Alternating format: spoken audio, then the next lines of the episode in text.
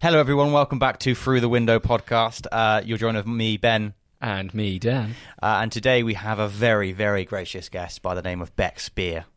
What a, what a wonderful name. Yes. She is a wonderful person too. And um, yeah, we're very appreciative that she came down to Swindon Town. She's not actually from round here, is she, Ben? No, she's from Bournemouth, originally from Scotland. Wow, Scotland, is it? Uh, yes, we dive into her journey from being a single mother all the way to owning a massive business. Ben, tell me a little bit more about that. What can the viewers expect? Yeah, so she's uh, she's really cool. She went from being uh, a- single mum to now in a company of 66 people running it. She goes to China all the time for work, travels, does a really cool life, and has a cool lifestyle. She did. Um, you did a fantastic job today on diving into her entrepreneurial space. Dan. um, whilst I kind of sidetracked a little bit too often about hummus. But what more would you expect? Um, we also spoke about her time in the US. She went over there and she she hung out with loads of cowboys, um, as well as, like Ben said, going to China 16 times. I mean, her passport must be stacked. yeah. Absolutely Telling stacked. me, telling Um, me. What else did we talk about, Ben? Uh, there was you mainly brought it back to food and exercise a few times because that's your safe points. But yeah, we hope you enjoy the podcast and please make sure to put your headphones on and look through the window. This is Through the Window, powered by Otterworks.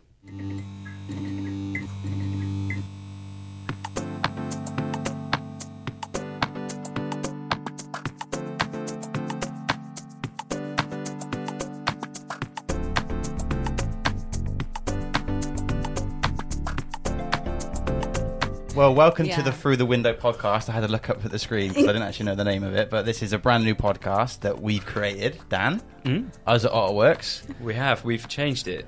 You would have been coming on to Otter Stories, which is our old thing, but Ah, it's gone now. ju- oh, It's yeah, like- we don't want old things yeah, doing. out with the Not old, in with the new. So we're in the new studio. This is our new podcast studio, and you are our first guest. I know this is very exciting. We're breaking the seal, Yeah, as as it were.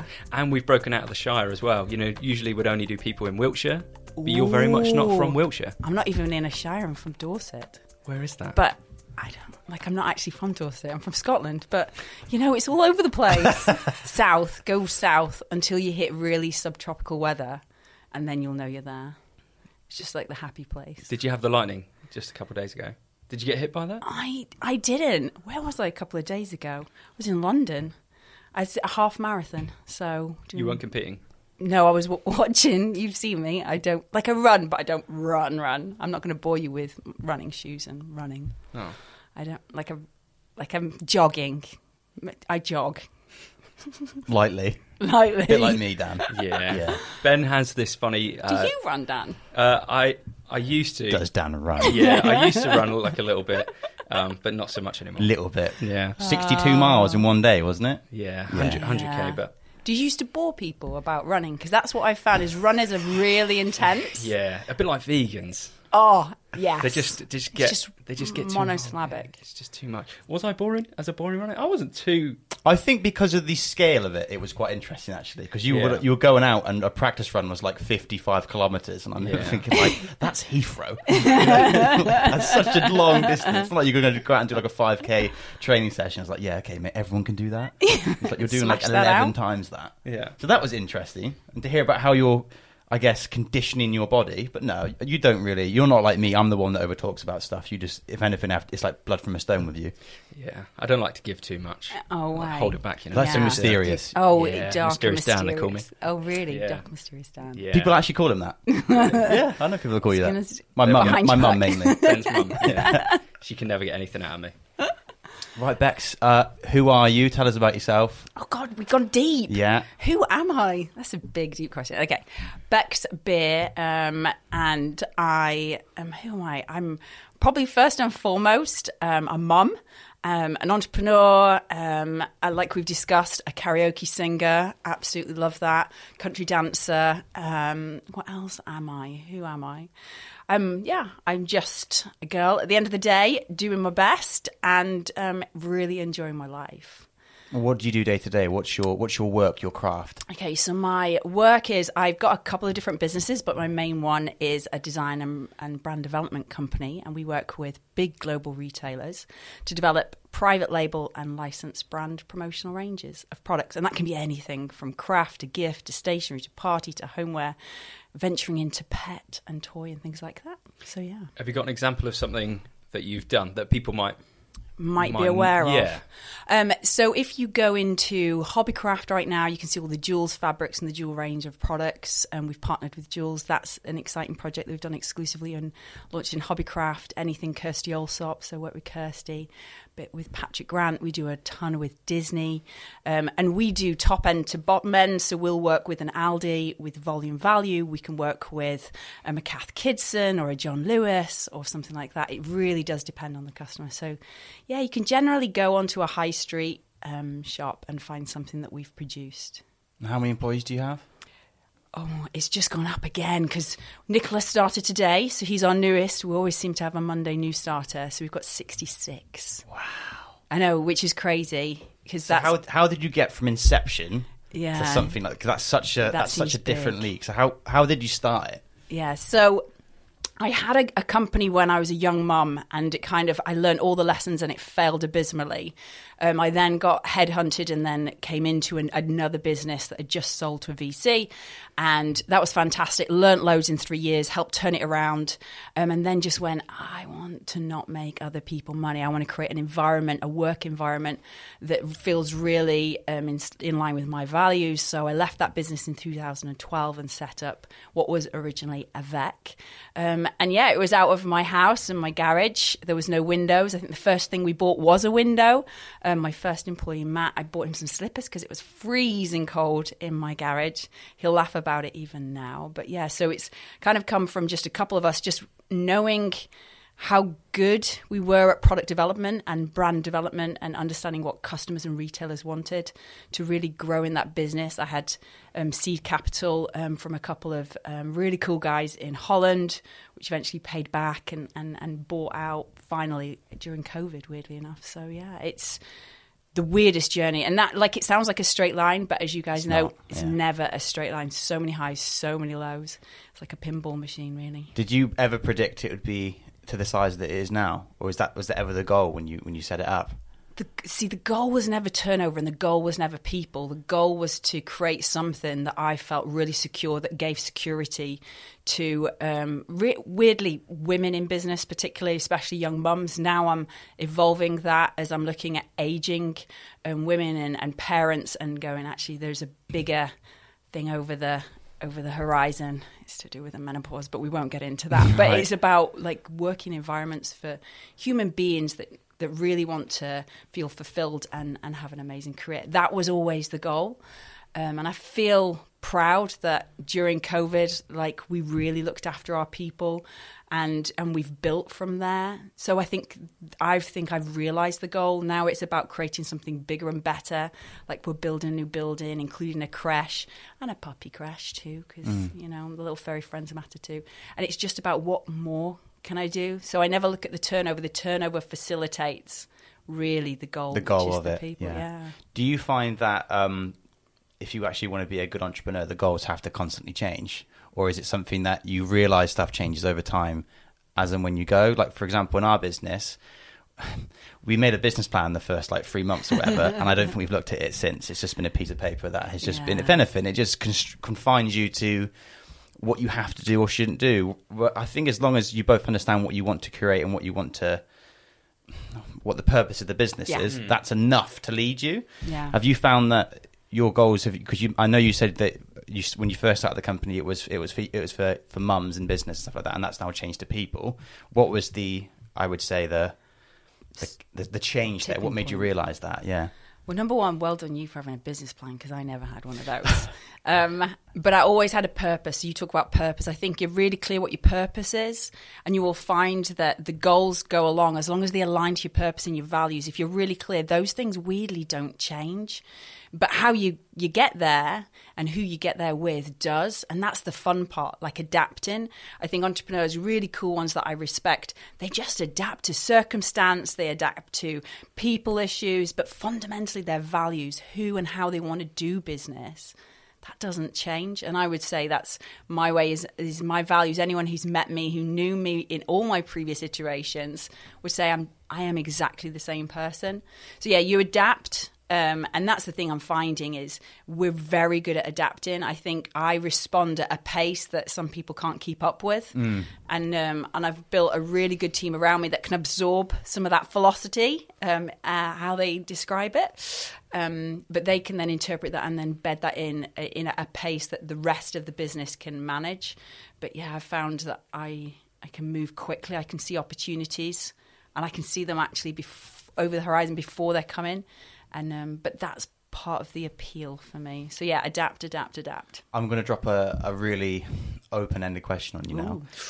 Um, what challenges do you think you face as a woman in business? Oh, there's tons. Like again, you said challenges, so I'm allowed to name more than one. I think, firstly, you you do. We've had discussion. You do question yourself a lot more because I'm, and we're going to speak very candidly, aren't you? Because as a woman, you do have strong drives and feelings and vulnerabilities, and I always was led to believe that they were my Achilles heel, that I was emotionally driven, um, and that I used to always feel like I should apologize for that, and that that was somehow a weakness. As I've aged uh, only a little bit, though, only a little bit. Um, as I've gotten older, I've realised actually it is um, my superpower. Um, being emotionally connected to my goals and my values and being able to have empathy with people actually is what makes me good at what I do. Um, but I, I think people, you can often second guess yourself. I mean, I was raised to always second guess myself. I had quite an unusual upbringing in that regard. And so as a woman, I was always like I always had to defer to men to make decisions. Um, and I just had to unpick that and unlearn that as I've gone, and also give. And I see it in the women that we employ is that give them the confidence to number one, ask for a raise, have ambition, um, know how good they are. They just all come with all of these fallibilities, and um, and I see it, and I see a bit of myself mirroring that. So you always never think, oh, I've got this. Whereas if I talk to my guy counterparts, they they just are so self assured. It's fantastic, and I yeah. like it, and I admire it. But um, it's not something that I've ever felt comfortable um, either saying or feeling. Do you think that's something then? It's it's it's less to do with genders and more about how we're raised. Which is no, I do think there is a gender play. I remember reading that Lean In book. I think it's Sheryl Sandberg, and she was also saying that she did this study, and um, she took like a CV, and it was a, a female CV, and she gave it to two different people, like groups of people, and they they changed the name on the CV to a boy's name and then a girl's name and asked them to describe how she'd be a, this person would be as a boss. When it was a guy's name, they're like, oh, assertive, decisive, all of these things. And it's a Harvard study. If it was a female, oh, emotional, irrational, like up and down. And it was shown to say that we have a gender bias. They can have the same character traits, but one is portrayed more as being like I, I, don't know, yeah, emotional and irrational and like, oh, volatile. completely different. Yeah.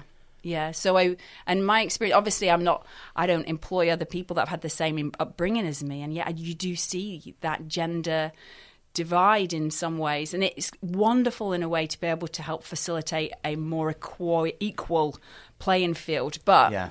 It's funny. Is you, you, said a lot. You've used the emotion word a lot in what you've said, mm. and I completely get that because I, the way you describe men in business is exactly how I am. I'm just very self assured. I rarely mm. ever doubt myself, Whereas my partner Amber, she is really empathetic and she like if, if she has to make a decision she'll think about everyone involved in that decision mm. before she makes it. Whereas i'm just like how can i get from a to b the most efficient way?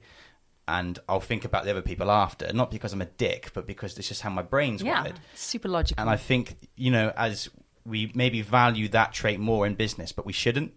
And i think the world is changing i think especially in the business world to be more people led you know, it's like the whole when people went from like being, oh, you know, don't put money into customer service, and then everyone went super customer service focused, and they started making way more money because yeah. they kept customers on. So it's all about people at the end of the day. Yeah. So I think the I think, well, I say that, but I'm so young in business, so it's really hard for me to have a, a overall scope on it. But it seems the world is changing to value empathy more than we used to mm. in business. Do you think? Do you think that's true? I think so, probably because you've got more women in the workplace too. Yeah, and there is a natural injection of of it, and everyone's like, well, how do we work with this? And then also the understanding in the light of mental health and mental health after COVID and during COVID, I think everyone's gone, okay, we have to start looking at human beings less as machines, which is how industry and, and employment used to be, and more holistically, is they do have family lives and they do want more from life. And it isn't about going and earning and doing.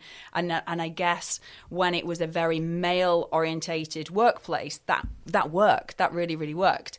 But um, what's interesting is I don't want, I don't think there should be a swing all the way over to emotion because the wonderful thing of the way you describe you is that's so essential. That logical, clear thinking. Um, is it con- is it divergent and convergent? Or anyway, those are so complementary and that's what i also find is is you have to find complementary ways of thinking mm. and it can't just be one way or the other and so i'm really lucky that i do work with people similar to you and i find them the most challenging i find them the most intriguing and together you get the real the best results so you don't want to go all one way and it can't be all either my way or your way but together yeah. it's it's a really lovely mix i think that's the thing is about introducing both sides and not being just one sided do you have a do you have other because obviously it's just you now as the kind of the sole owner yeah. of, of, the business but you have counterpart you know people that you work with who are the opposite to you because i think ben and i are very different in that way that he is very logical and straight talking and will get the job done instantly whereas i'm a little bit more reserved and like okay yeah maybe we'll take this approach and we'll go a bit slower, but it will be like my way. Dan's the female. Yeah, essentially. Yeah, absolutely. So, who do you kind of refer to in your business? So, I um, I have two other directors in the business. One of which Ed is my FD, and so he joined like four and a bit years ago, and he's a bit like you. He's methodical. He takes his time. He likes to consider. I mean, I'm like this: pace, mm. pace, pace, pace, pace. So he kind of buffers that, and it's it's really good. But there is a third dynamic, and that actually is our commercial director James, who weirdly enough is also my big brother. And um, and I remember when Ed and I were looking at who the commercial directors, we interviewed loads of people, and it didn't seem like a fit. But when James was doing some consultancy, he just is the right fit. And with Ed and him, I mean, they were voted the cutest couple at our Avec Awards. I mean, and they are such a cute couple. Um, but Ed and James complement each other in the way um, they'll look at things, and then they both are very complimentary of thee. And actually, the three of us. Mm-hmm. We can be in our exec meetings, and it can get very um, robust in our conversations and there's respect there, but there isn't a a yes, yes, yes. There is a challenging, a thoughtful disagreement, all of those things, and it's fantastic when you you know those other people care. Like I'm sure you two care deeply for each other in the best possible way. I do, Dan. but it just that's what makes a difference because you can trust each other to just go. I'm going to hold you accountable. I am safe to disagree with you. Let's get to the best result. So I do have that absolutely, and they are, and they think differently to me. Yeah, they're boys. Do you, judging on what you said, then this is something I thought as well. Obviously, like the the the, the normal landscape for relationships is, is male and female. Yeah. Do you think that having biz, businesses going forward that have a female co-founder and a male co-founder would actually could, could potentially be stronger than any other setup because of the normal attributes they both bring and how they both contribute? Do you think that's going to be something that comes in? You could.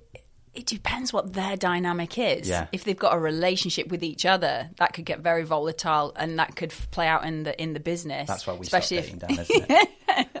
it kind of makes it sticky. I can see that. I can see the distance. Um, build bridges and mend those wounds.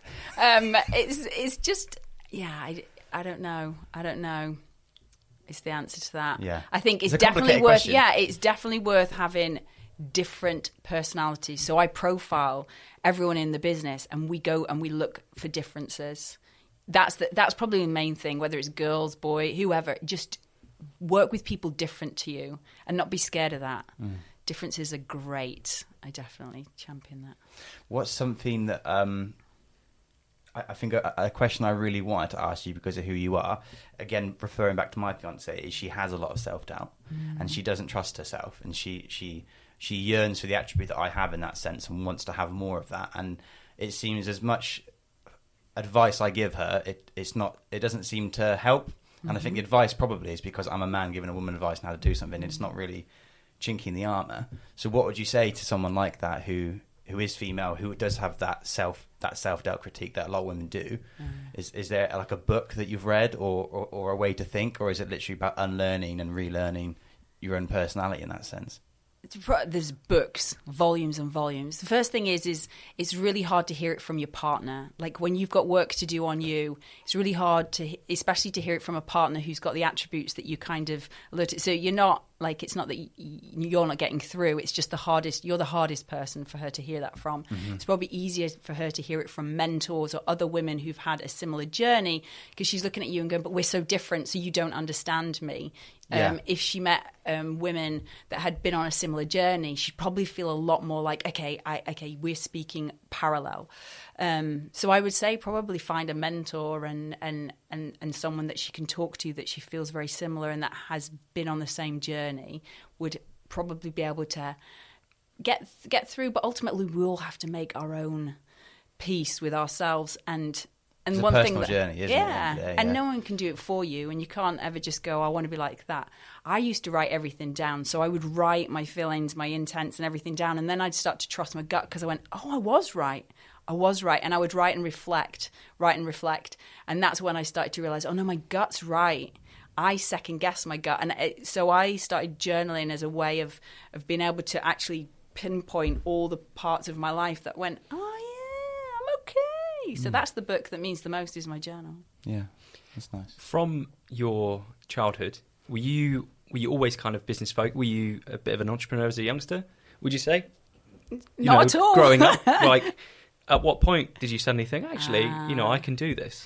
Um, so I've always had a, a self belief. My father would have always said that about me. He's always like, I don't know where she gets it from, but I've always just been gobby, confident. I just kind of have always been very gung ho. I'm one of seven kids, so you have to kind of stand out. So I was the oldest daughter, two older brothers. Um, and so you're always fighting for space, aren't you? Um, so I think I grew up that way, always looking for like, hey, I'm here, hey, I'm here, even though there's um, four other kids behind you. So as I got older, where did it went for a long time? So when I was a very young mum, postnatal depression, like I was married, I didn't have any purpose. I was just have babies. And I remember just going, oh, I don't even feel like myself. And they were very dark days because I was like, what's the point? Like I should feel fulfilled because I'm married and I've got kids and that's everything that should fulfill me. But I'm, I feel like a shell of myself. So I think when I first started my first business, which was with Scrapbooking Distribution Company, I just had, yeah, my third child, and I just needed to do something that was me. So for me, it was like an outlet and an absolute drive, and I like it was such a strong drive. I just had to do something that was me, that was uh, not about babies and children and keeping a house.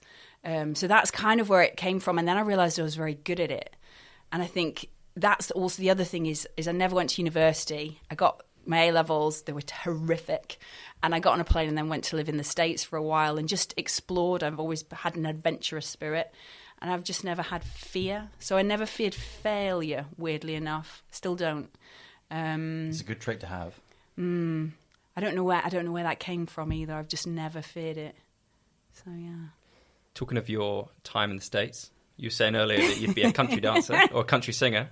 I love Tell it. us about that. Tell us about your time in the States. What, what, why did you go there? What age was you? So I was How was 18, um, and I was raised, and, and boys went on missions, and girls just waited around to get married. And I was like, I don't want to wait. I've always been impatient. So I went as a nanny and lived in Phoenix, Arizona. And oh my goodness, it's like cowboy country, and I just fell in love. I resisted cowboy music for the longest time. Um, Everyone always does. they resist, but resistance is futile, as we've learned. Mm-hmm. And then the Garth Brooks song came on. It was the dance. That was it. What song? The dance. You've got to listen to it. The, the words are very, very good, very poignant. One of my favourite country music songs. And um, yeah, that was it. I was smitten, and, but just got asked out by a lot of cowboys and their hats and their boots and their trucks and going dancing with them. And they throw you over their heads. And I don't know, it's just something very. When you're a girl. Can you explain like what it's like when you're over there? So you're in. Are you in like a bar? Are you in a? Is this? Is it like one of those like roadside ranches where you see like the things tumbleweed going down the road? Tumbleweed.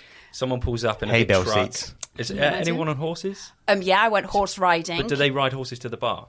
Um, so I, I wasn't. I didn't drink, How- and I never went to a bar. Can you believe it? so I where was- did you meet the people? So you like weirdly went to a restaurant and was, someone was serving us and he was a cowboy and he slipped me his number. I mean, this is cool, So- right? yeah, so, so good. cool. And then he comes and picks you up in his pickup truck.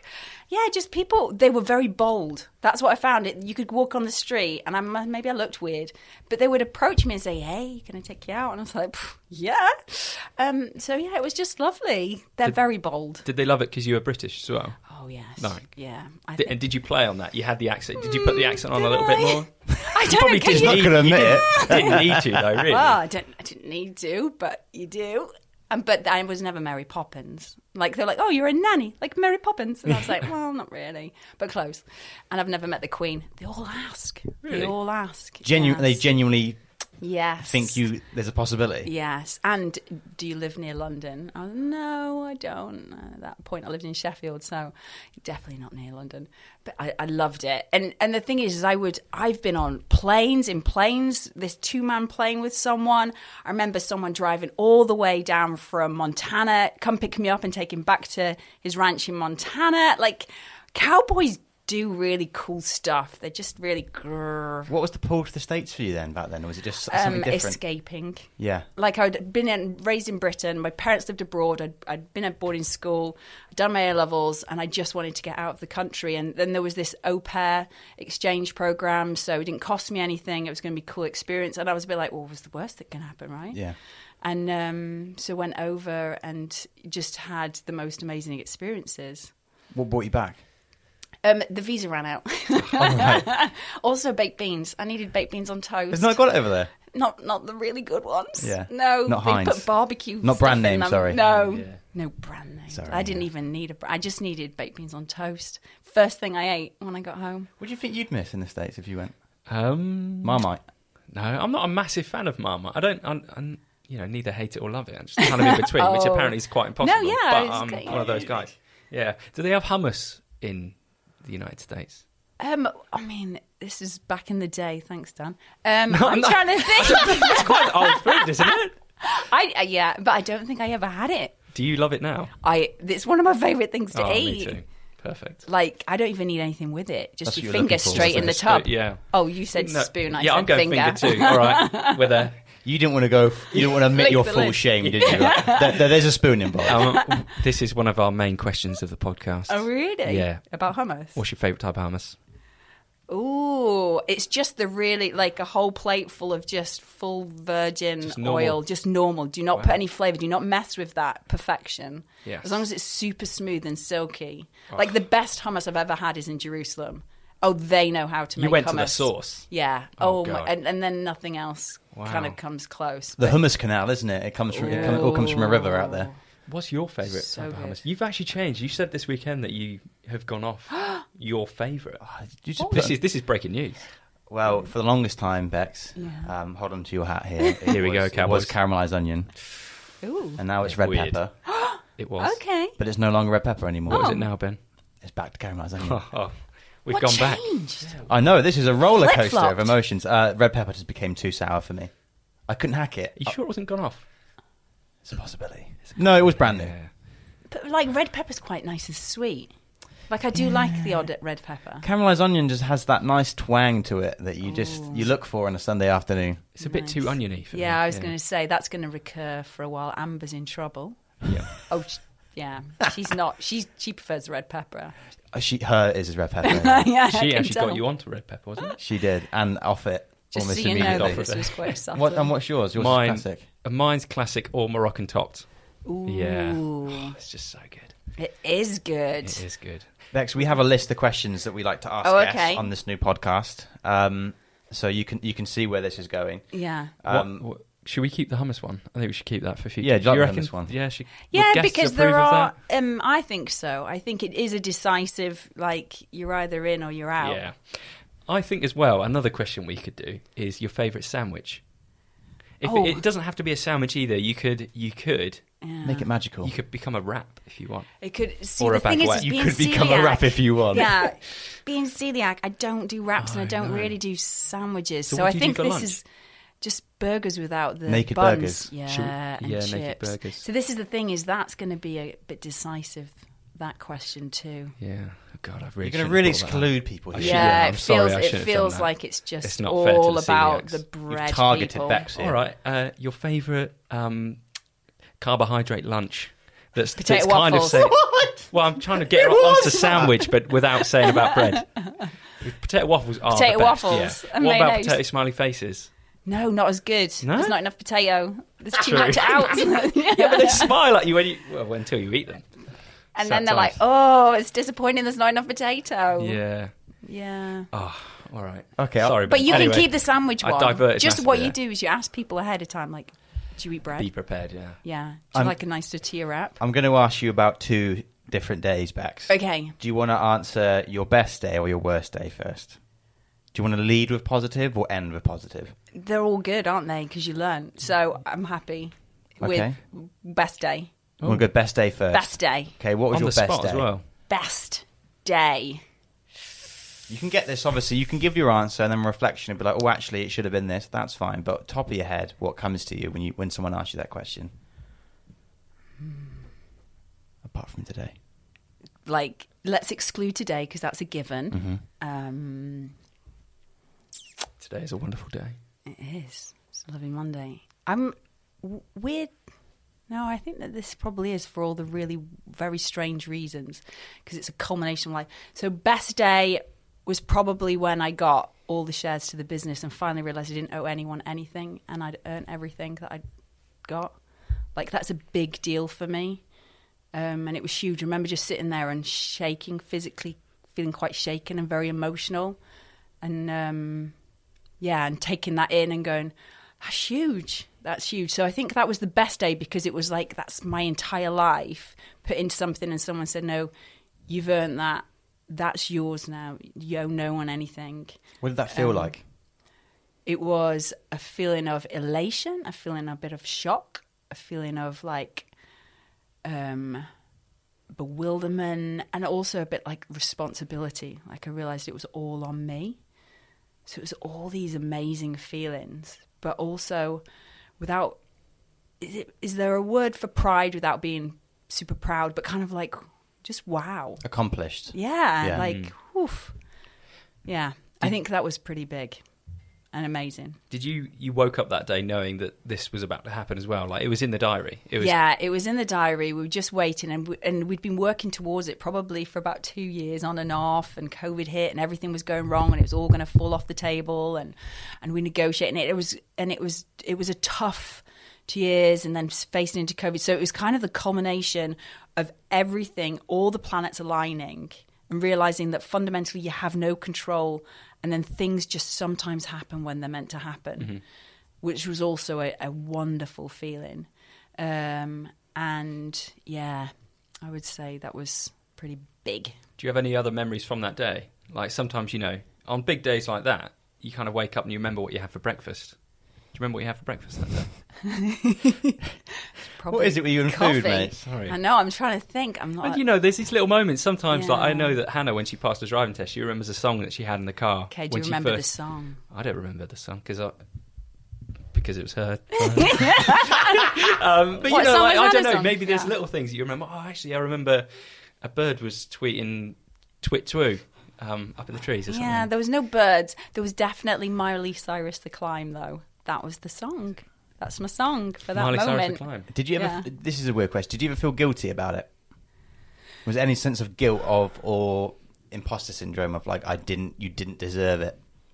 By that point, no. I, I I knew I deserved it. I knew that we'd worked really hard for it, and it. But it wasn't weirdly. It wasn't all about me. So I think if it had all been about me, but I knew I'd lent on Ed as the FD to also facilitate making it happen. I know Stefan when he phoned me, like he phoned me and he just was the most complimentary, and he made me cry because he'd put loads of British flags behind his face because he's obviously based in Holland.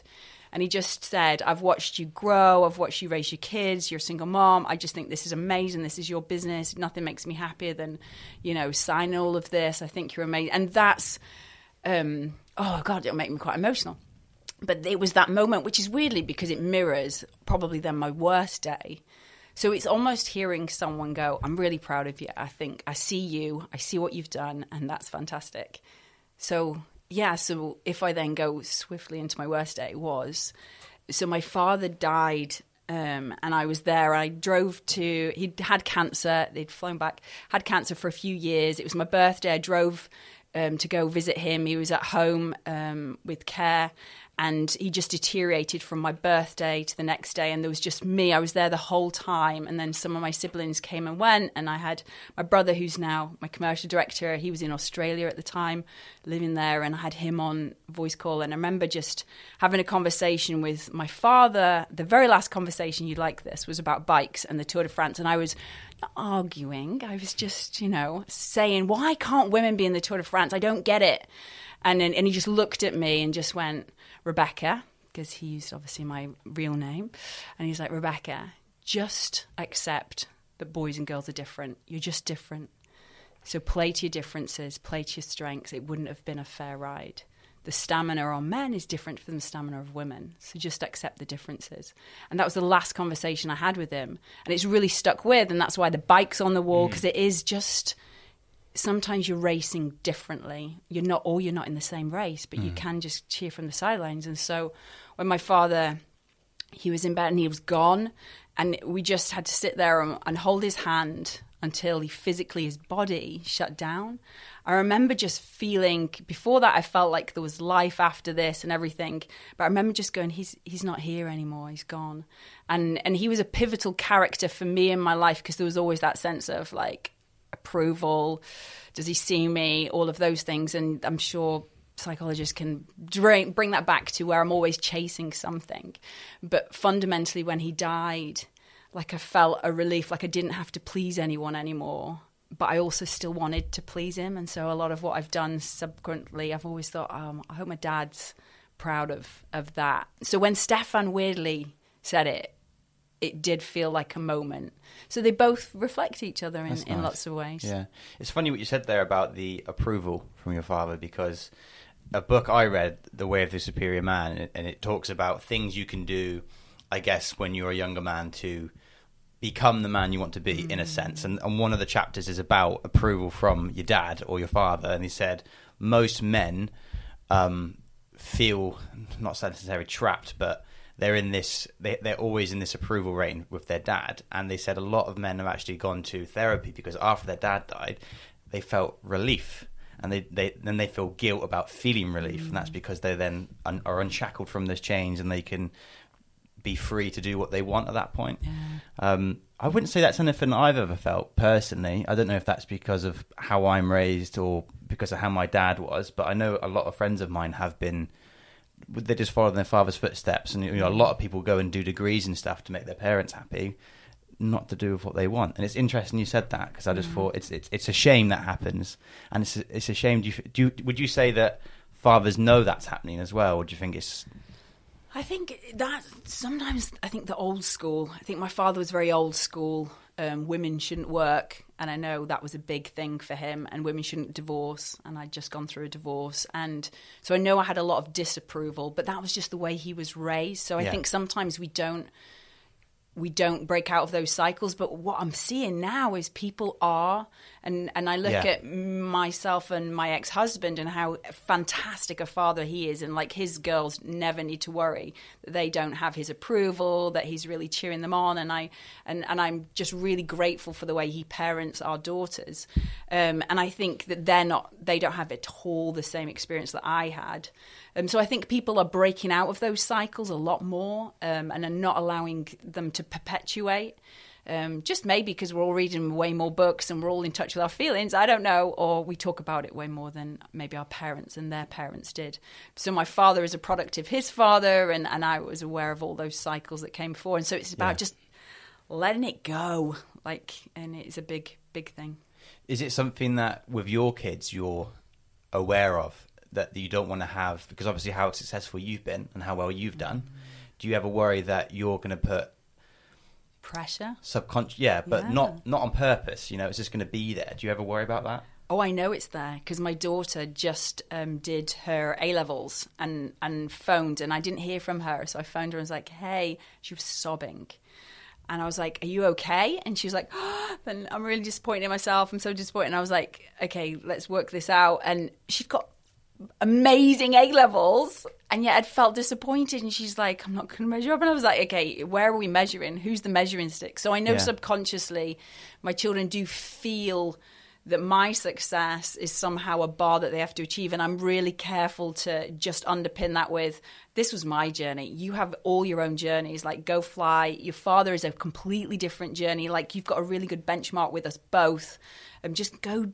Go live and go make your mistakes and go fail. And I'm really keen to show them every time I fail. I'll say, oh my goodness, I've made a mistake here. I mean, the second marriage was a mistake, and they all knew that after a week, and we all laughed about it afterwards. But um, after the trauma and the counselling, but then the third marriage was fine. So it's just like you have to just be honest with my kids. So I'm hoping that I'm teaching them that it's okay to make mistakes, have your own journey. My journey's not their journey, but what they do have is a really safe place and a safe parenting to come back to. Um, but everyone's like we do it to our kids even if you think you're giving them everything giving them everything actually then becomes a hindrance too because Yeah. oh you need them to fight for it like you can't, You can't do be right a perfect parent, can no you? Yeah. everyone's going to need therapy Something that I liked about my parents was the fact that it was very much an open door policy. So, like, you know, growing up and trying drugs for the first time or getting drunk when you're 15, stuff like that. That was like stuff that I felt I could tell my parents about. And there wasn't necessarily judgment there because I think they, re- I was the third son at that point. So they kind of knew what kids were about, what they were doing, what they shouldn't be doing. And obviously, like they're not idiots, you know. Like I go out to stay at Tom's house, and I come back the next day, and I've got like black eyes and I smell of alcohol. They know what's gone on, you know. They're not idiots. They Yeah, and they've yeah, been yeah. my age, and that they've always had a policy that whatever happened, I could talk to them about it. And I think for me, that made everything so much easier because I didn't have Mm. to hide about anything. And I've had friends who have come from much stricter backgrounds, and I don't want to say they've they've fallen off the wagon because of that. But I think I've always found it easy to get back on the straight and narrow because I've always been able to have guidance. It's always been there for me to use, and I, I because I never, no matter what the subject was, I could ask mum and dad, "What do I do? What do I think about this?" And that's that's been imperative, and I want to make sure when I have my kids that it's an open it's an open policy Yeah. book. But then it's, at the same time, you know, if they come back and they're doing drugs at 18 and they're being idiots, like, well, how much do I leave this book open of like, yeah, you know, just crack on with that, see how you get on. But, you know, you don't want to do this. Like, it's a hard balancing act. Of, Yeah. I don't think you're going to get it right. I do have the same open policy. Like we talk about everything. Their their father is still religious, and so I know that I'm the one that if they need to go pick up a friend who's in trouble and needs to get back and just crash at ours, and I've got to give them paracetamol, make sure they've drank loads of fluid. Like that's that, that's our house. Our house is a safe place, and my kids all feel that, and I'm really lucky in that regard. But you're right. um, Where's but everyone's got to find their own boundaries. Yeah. So I think if you're really honest, and as a parent, if you're really honest about where your boundaries are and what you've made mistakes, you can't save your children or or control them or make their choices for them. What you do is just kind of say, "Here's choices I've made. This worked. This didn't work." You're going to make your own choices, but just know that whatever happens, I'm here because they've got to go. They will make mistakes. Your kids. Yeah. I don't. They've to just- down the, the wrong roads to find the right Yeah. one, haven't they? Do you think that, given your experiences as an entrepreneur and also working for someone else when you were younger, um, that you are more likely to push them into being their own boss now because of the, the attributes of freedom they get with it? Or do you, as long as they're happy, you don't really care what they do? As long as they're happy, I don't care what they do. Yeah. Like, really.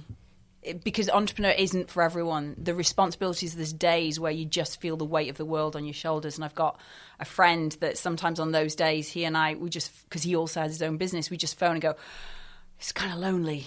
And he's like, yep, I'm feeling it. And so I wouldn't. It's not all sunshine, rainbows, and unicorns and, and driving Porsches.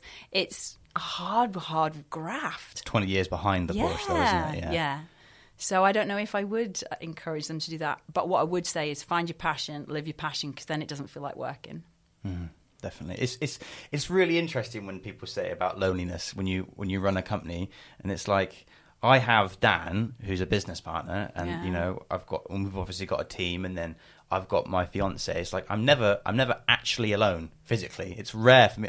The only time I'm alone is probably when I'm in the shower.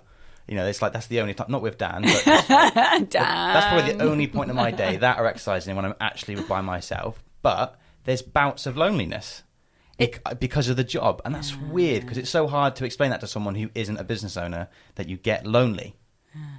But it, it, but loneliness isn't to do with proximity to people. Right. Loneliness is about aloneness in thought and aloneness in decision making and, and feeling that like you can be surrounded by people, all your best friend, like having a great time and still feel like I feel really alone in what I'm going through, or you feel it, whatever it is. And that's men and women and entrepreneurs or not.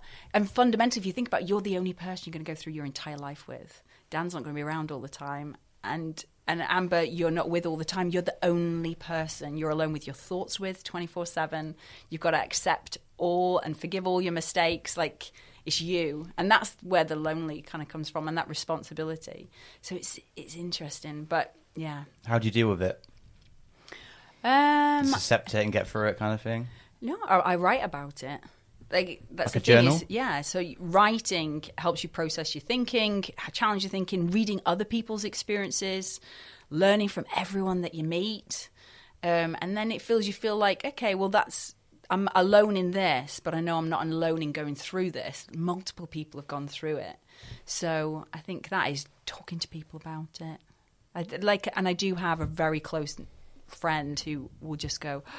I'm really worried about it's, and it's hard to admit because when you're the boss, you're meant to have all the right answers, right? And you know exactly how things are going to tough conversations go. But sometimes I'll phone him and he's just like, just breathe. Remember to breathe, right? And just go slow. I'm like, oh yeah, thanks for that. So that you can just mentor each other as well. Have you found it hard to um, when good things happen in your life or in your business that you've, you you find it hard to think or just sit there and think, oh, that's great. I'm I'm really proud of myself for doing that because, for example, with us or with me, I we had our branding put on the side of the building a few weeks ago. It And looks like, don't thank you, but there was like probably ten seconds of awesome, and the next thing was like, I need to go send that email now. It's like I don't, not, it, I don't know if it's choice, but I just don't. I Take find, the time. I find it hard to sit there in, in gratitude. Not not that I'm unhappy. I'm very mm. grateful for what's happened. I'm very happy Yeah. with what's happened. But you know, everyone's like celebrate those small wins, and it's like I just don't. I don't celebrate the small wins, and I know that's not necessarily a good thing. But have you found that by celebrating the small? Have you have you gone out your way to do so? Why don't you celebrate the small wins? Why?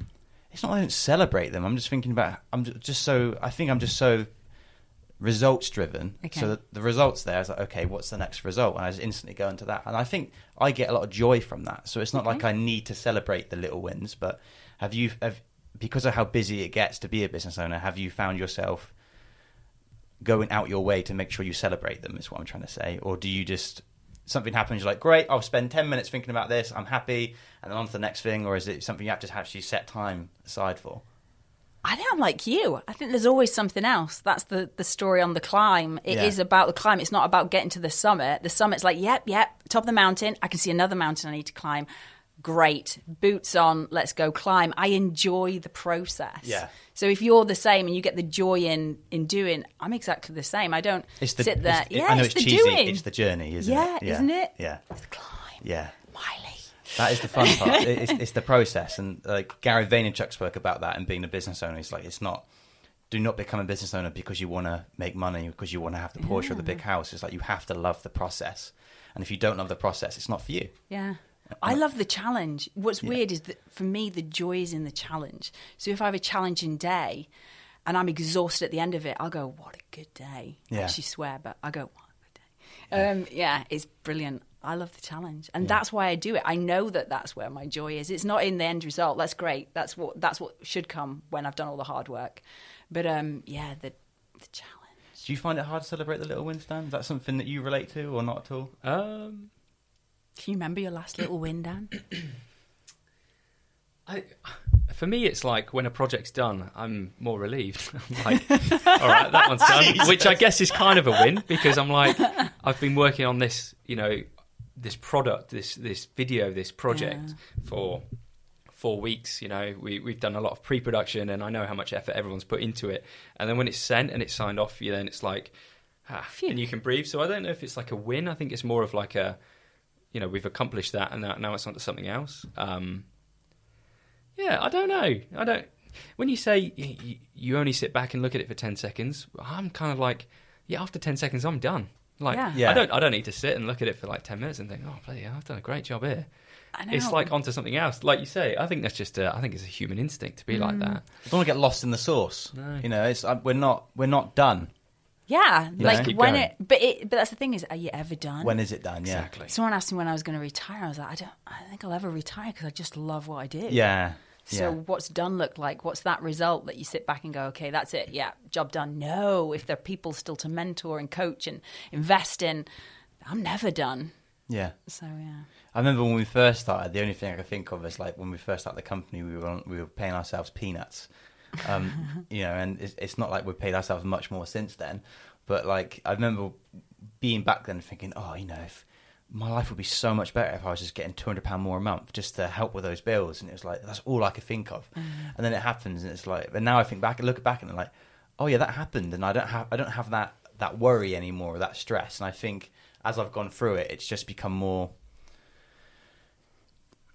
Taken for granted or as a given? I don't or wanna- like that's what the results I don't want to admit it, but I think it is. It is a bit more taken for granted that I, I think I've just, you know, you, you, you accept these things that have happened, and now it's like, okay, well, what's you think about the next problem in a, in a sense? Like, Yeah. what is there now to focus on? But I think so. You, there's only so much you can process in a day, right? So Hmm.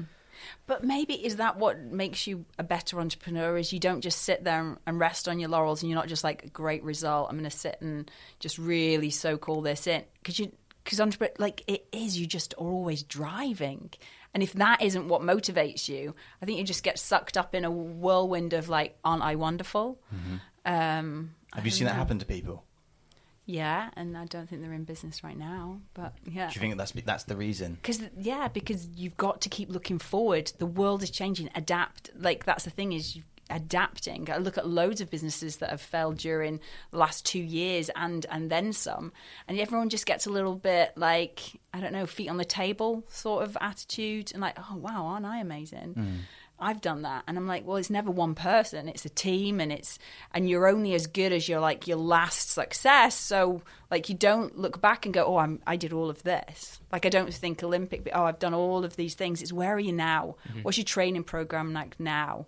How did you start your day? That, uh, that I've lived very present, so I don't look back and go, ooh, look at what I've accomplished. I go, okay, so what's today like? What have I done today? Like, yeah. Are you happy with where you're at currently? A hundred percent, hundred and seventeen percent. I like to use non-plausible round numbers. Okay, good. so you're really happy in terms of who you are, your business, your current life, current life situation. Everything's really good. I will always be happy, even if there are things going wrong in my life, and there always are. So I believe in being happy enough because happy means that I'm always going to be pushing forward. So yeah, I'm happy because I choose to be. Mm-hmm. Is everything perfect? Wasn't your question, but if you ask me, I would say no, no, it's not. But I am happy. That's awesome. Mm. Can you tell us a bit about your trips to China? Sure, I want to know about those.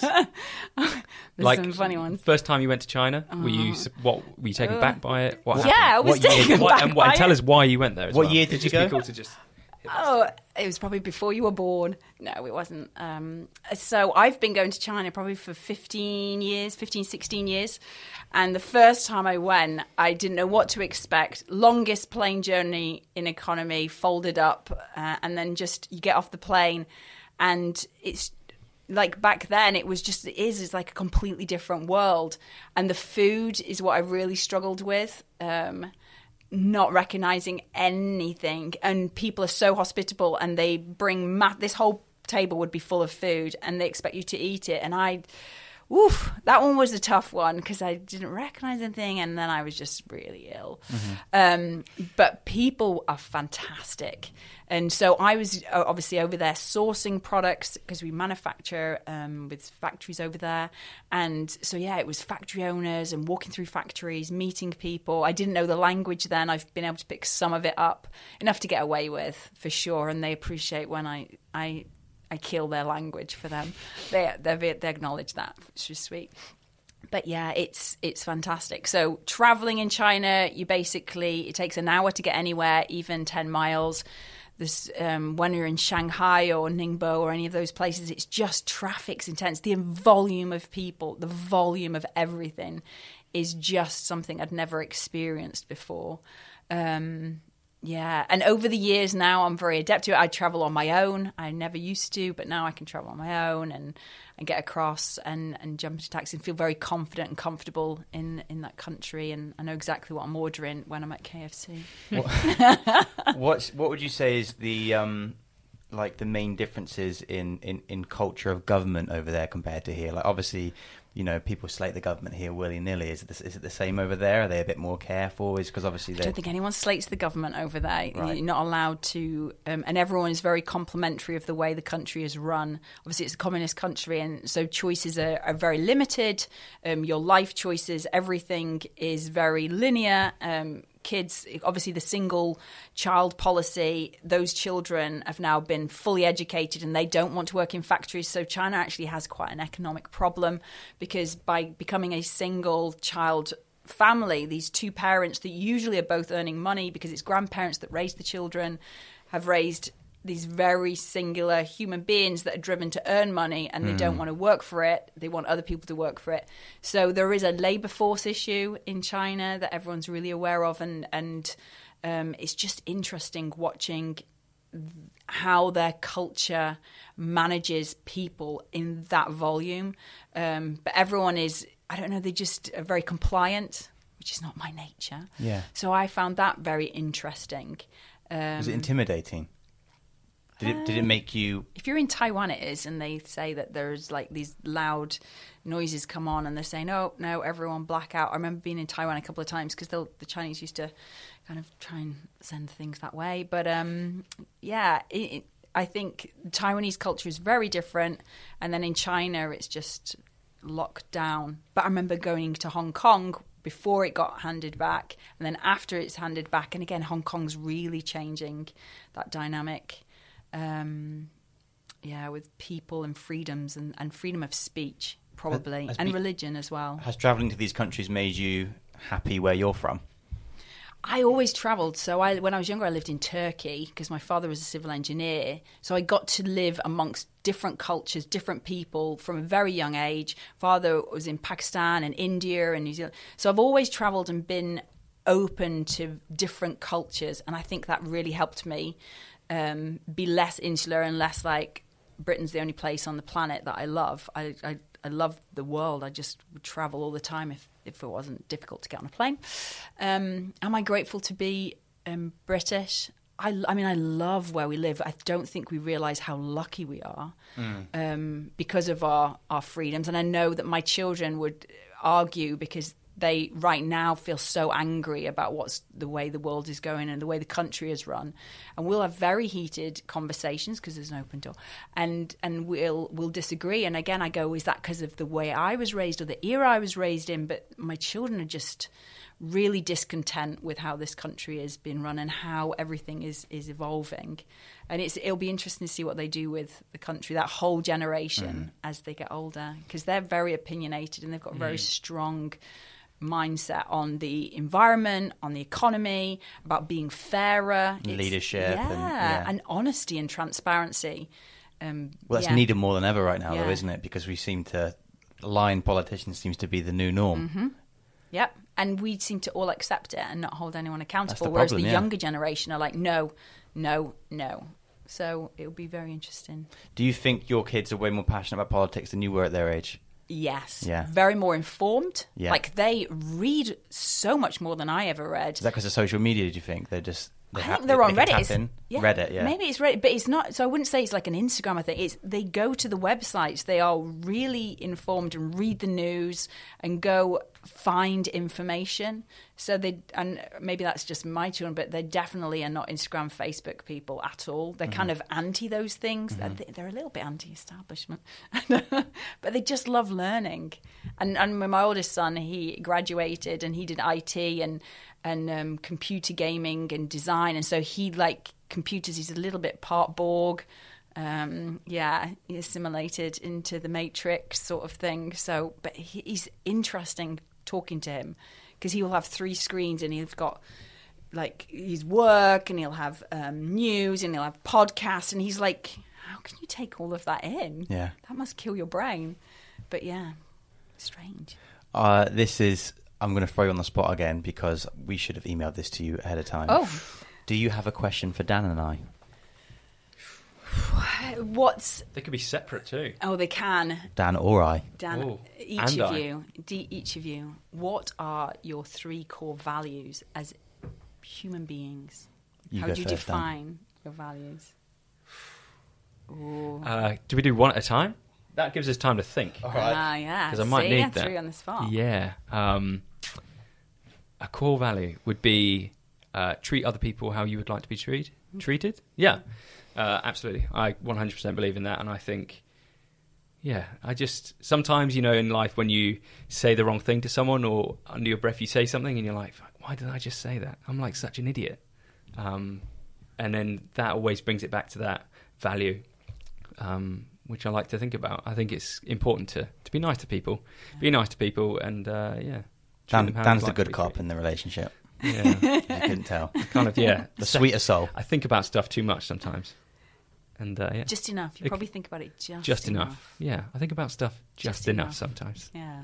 Right, Should be on your business card. That- yeah, it's changed. Dan Pett, I think about stuff just enough. just enough. nice to meet you. Three. That's two more. I've got two more to go. Yeah. I uh, loyalty. Okay. I think loyalty. Uh, I know that's cheesy, but I guess it. It's not necessarily that I love loyalty. I just hate what it produces when when it's not there. I think that's a better way of looking at it. Whether that's in relationships or business or friendship and stuff like that. Not that I'd ever want someone to choose me over someone else, but I think it's more of a. Actually, is loyalty that important to me on reflection, Dan? Yeah, yeah, we'll throw it. We'll, Yeah, we'll, we're we'll gonna throw that keep that one. Yeah, We're gonna keep that yeah. one. Nice, nice. Go on, hit your second then. Values. Second This one. is difficult. It is Isn't it? difficult. Yeah. Um, uh, uh, my second one would be um, po- positive mental attitude. Is that would that be a value? I think positivity. Yeah, positivity. Yeah. Well, my when I was growing up, yeah, I, I I tend to not get ill very often. Um, I can't believe you're Um, into this. and, and when I do, and when someone else is getting ill or Me. mainly Ben, yeah, Yeah. I always say it's about like it's in your head. In you know, head. You're not you're not getting ill. You're just telling yourself you're getting ill. So by having a positive mental attitude, you're telling yourself you're not going to get ill. You don't need to take those paracetamol tablets. I mean, I've had hangovers that are horrible, but I just try not to. This is kind of like diverting from this, but.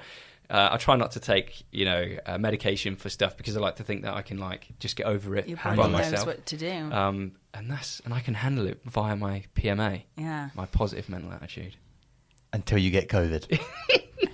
Yeah, well, you, everyone, yeah, I couldn't help that, could I? No. And- And, actually, how you rode it out. Yeah. Were you positive during Exactly. the It was? Boxing Day. Like, you know, I, I took one for the team, led up in bed. So yeah, that's my second one. Okay. It's good.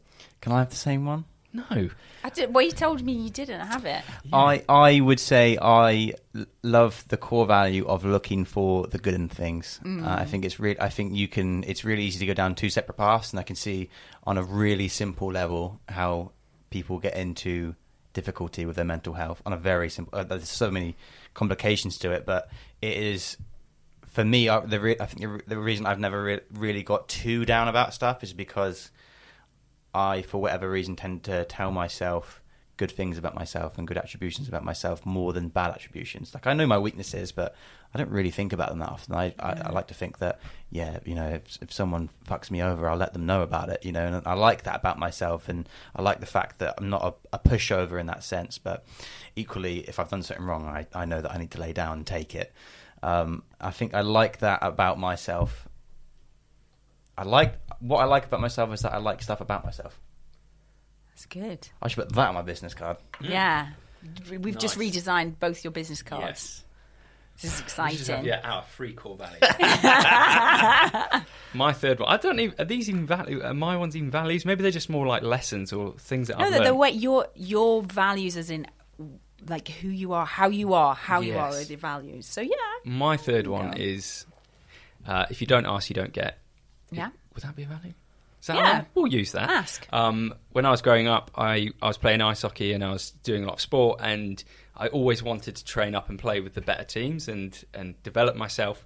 Um, and it always felt like I was the person who was never getting chosen um, because the other people who were playing were, I don't know, kissing ass a bit better than I was, and I wasn't really into that. So my, I would always drive home. My mum was always, she would always be like, you know, you just need to go up to the coach and just see if you can get into training with them. And she'd always tell me that if you don't ask, you don't get. Yeah. Um, and I think that that you can take that and use that in so many different situations. Like, are you going to have that last bit of hummus? Because I'm going to have it if you don't. Yeah. You know, if you don't ask, If you you, don't, don't get it. So And Yeah. you always get that hummus, exactly. right? Yeah, one hundred percent. Yeah, secure the hummus. Secure the hummus. another, another business card detail. Uh, core value. I guess I have to speak about the one that's tattooed on my arm. Nice. Um, that was from another book I read, not the Lean book that you mentioned earlier, but it's about uh, again. I think I think it's from the Way of the Superior Man, and it's about how to be more in tune with yourself. And it's, it talks about uh, there's waves of of things that come into your life, and you need to. I think it's if, you're on a if you, if if life is oh my god I'm so much word diarrhea here. If life is a is a is a wave and you're you're riding it on a surfboard, you don't lean back and you don't you shouldn't just be upright. You should lean into the wave lean into the Yeah. surfboard and ride it out. And it, so it talks about things like if you're if you're scared to doing something you should lean into that. If, there, if there's mm. something that scares you or intimidates you lean into that. And i think that's pushed me into do stuff that probably a lot you know a lot of the reason why we're here and we have a business is because i leaned into stuff that scared me and you know i remember when we first started i used to be worried about what the I wasn't necessarily unpopular at school, but equally wasn't popular. I felt I was just somewhere in the middle. And I remember when we first started the company, we were putting videos out, and I was worrying about what the popular kids at school eight years ago would think about it. Oh and I remember having those thoughts and thinking, "Who the fuck cares? Like, Yeah. they're, they're really nice people, but equally, fuck them. Like, why should I Yeah, give a yeah, fit? yeah, fuck yeah. what they think."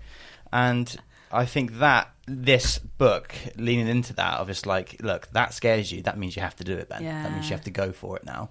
And there's been loads of other stuff like that, and it's actually got to the point now where I it's rare to feel that emotion anymore that I have to lean into something. Almost like I've conditioned myself to that's now a normal emotion, and I think that's where a lot of my self assurance comes from. Is the fact that once something scares me, I have to do it.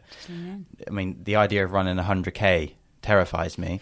But I'm not going to lean into that, you know. No, There's because that's the legs. that. Yeah, yeah. You can choose not to lean in. It's not that it doesn't fare you. It's just your legs Yeah. might fall off. Yeah, I don't. exactly. I need my legs. And I think I like that so much because it got me out of it got me out of some holes when I was younger, Mm. or some pits, and I liked it so much I tattooed it on myself. And Dan even chose the font on Photoshop for me, and It's a great font. and Which I- font is it? Is it Avenir? I think it's having it. Yeah, Yeah. That's Bold. like it's one of my favourite fonts. It's a great font. well, there we go, everyone. It's like my business font. There we go. Oh, I might have to get the same tattoo. You oh, I can put you in touch with the tattoo artist. like. I'll be like that font. Should we do your three core values? Uh, yeah, sure, sure, sure, sure. I'm going to go with lean in as I'm going to use. I have a different way of expressing it because Yeah. I've like just dive in, like be adventurous. That's definitely one of my values. Exactly how you describe it. Now it's habit. Like now you can't. People have to pull me back. I'm like I Yeah. would much rather regret having done something. I will never ever have the regret. What if ever? I will always do it. So definitely do it. Damn it. Um, kindness, hundred like absolutely. I I remember someone once saying that business you shouldn't take business personally because it's not about you know taking it personally and don't be kind to everyone because they'll just fuck you over. And I don't believe that. It's so untrue. Yeah, I don't believe it. I think you can be kind. It's someone else's choice if they choose to abuse it, whatever. I don't mind. They do not get to change me. Um, so I choose to be kind, and I love kindness in others. Um, and then my third value, I probably got five, but the third one that I'm going to say um, is probably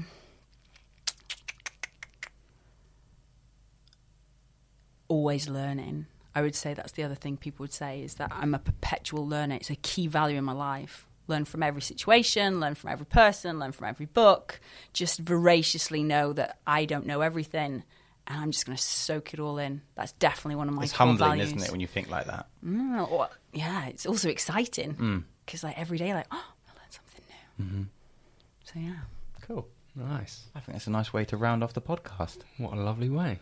Bex, thank you for being our first guest. No, on, thank uh, you. through the window. I like that you kept looking up there just so you could read the words from the look up. screen. No idea what you're talking about. I knew that off by heart. Is that on your business card too? Gonna have so many variations of business cards.